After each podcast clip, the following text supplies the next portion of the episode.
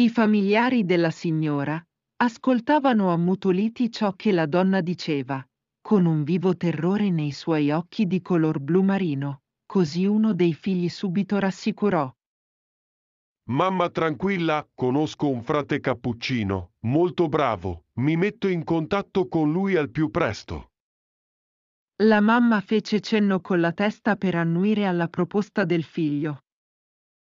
Una mattina, mentre la donna svolgeva i soliti lavori di casa, suonarono alla porta.